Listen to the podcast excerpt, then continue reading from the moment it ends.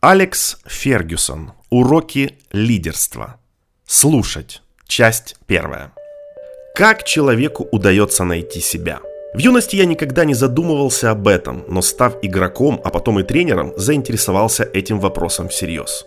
Когда вам приходится руководить людьми, очень полезно иметь общее представление о них. В какой обстановке они росли и воспитывались, в каких обстоятельствах способны проявить максимальный потенциал, чего бояться. Чтобы выяснить это, нужно овладеть двумя часто недооцениваемыми навыками – умением слушать и умением наблюдать.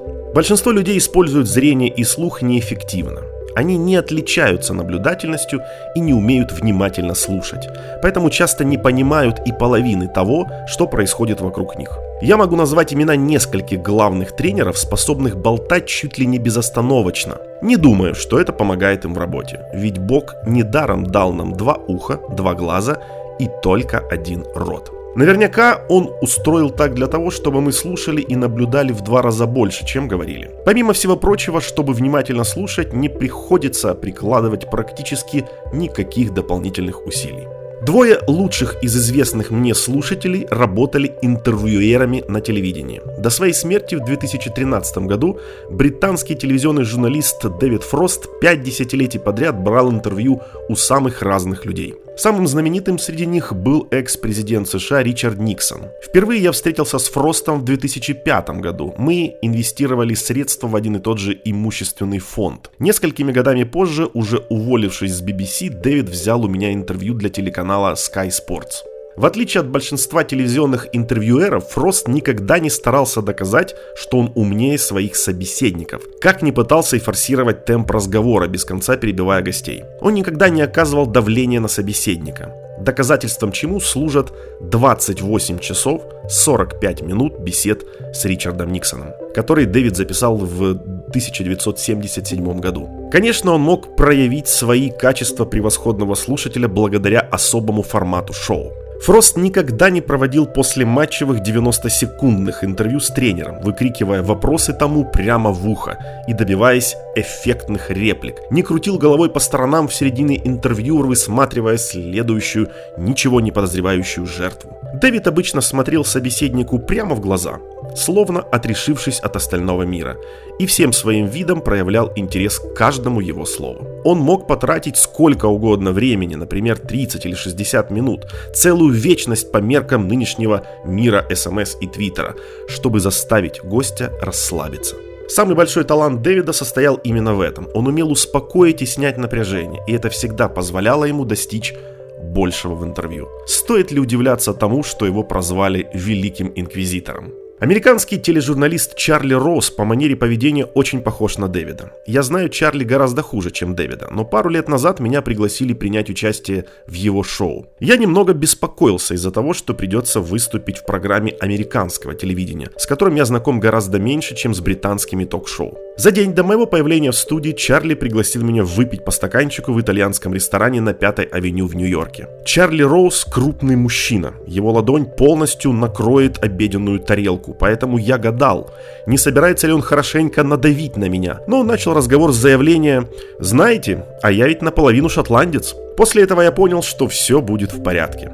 Чарли сумел заставить меня почувствовать себя свободно и нашел хорошо знакомые нам обоим темы для разговора. На следующий день съемка прошла успешно. Чарли умеет слушать так же внимательно, как и Дэвид, хотя я подозреваю, что в ходе интервью его продюсер мучительно пытался решить, потребуется ли делать субтитры к моим репликам, чтобы шотландский акцент не помешал зрителям в Миссисипи или Канзасе понять меня. Мне никогда не приходилось выступать в роли телеведущего, но я всегда ценил умение слушать.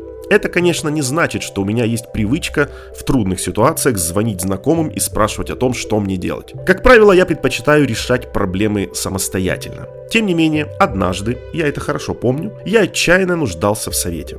В 1984 году один из крупнейших акционеров клуба Glasgow Rangers, Джон Паттон, предложил мне должность тренера. Предложение от этого клуба поступило уже во второй раз. Поэтому я позвонил Скотту Саймону, занимавшему в нем должность главного тренера в течение 30 лет, и попросил у него совета. Дело в том, что у меня были определенные сомнения по поводу целесообразности перехода. Если уж покидать Абердин, то не ради того, чтобы перейти в другой шотландский клуб. Узнав, что я еще не разговаривал с самым авторитетным в Рейнджерс человеком, вице-президентом Уилли Уодалом, Скотт решительно посоветовал мне отказаться, поскольку понял, что это своего рода пробный заход, а не серьезное предложение. И вряд ли он был сделан с ведома совета директоров. Я отклонил предложение и никогда не сожалел об этом.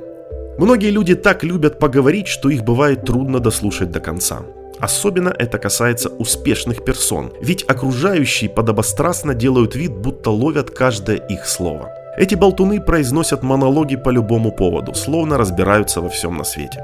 Впрочем, если не считать страдающих манией величия, внимательно послушать этих людей бывает очень полезно. Это все равно, что записаться на действующие на протяжении всей жизни и к тому же совершенно бесплатные курсы жизненного опыта с тем дополнительным преимуществом, что вам не придется сдавать экзамены, а бесполезную информацию всегда можно проигнорировать.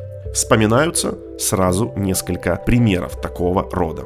Много лет назад кто-то подарил мне записи бесед с Биллом Шенкли, главным тренером футбольного клуба «Ливерпуль» с 1959 по 1974 год. Эти воспоминания не предназначались для обнародования, но я слушал их несколько раз, обычно за рулем автомобиля. Там были самые разные истории, но в них совершенно очевидно проступала невероятная одержимость Шенкли футболом, вошедшим в его кровь. Несмотря на то, что иногда Билл балансировал на грани здравого смысла, его слова укрепляли во мне преданность футболу, необходимую для достижения успеха.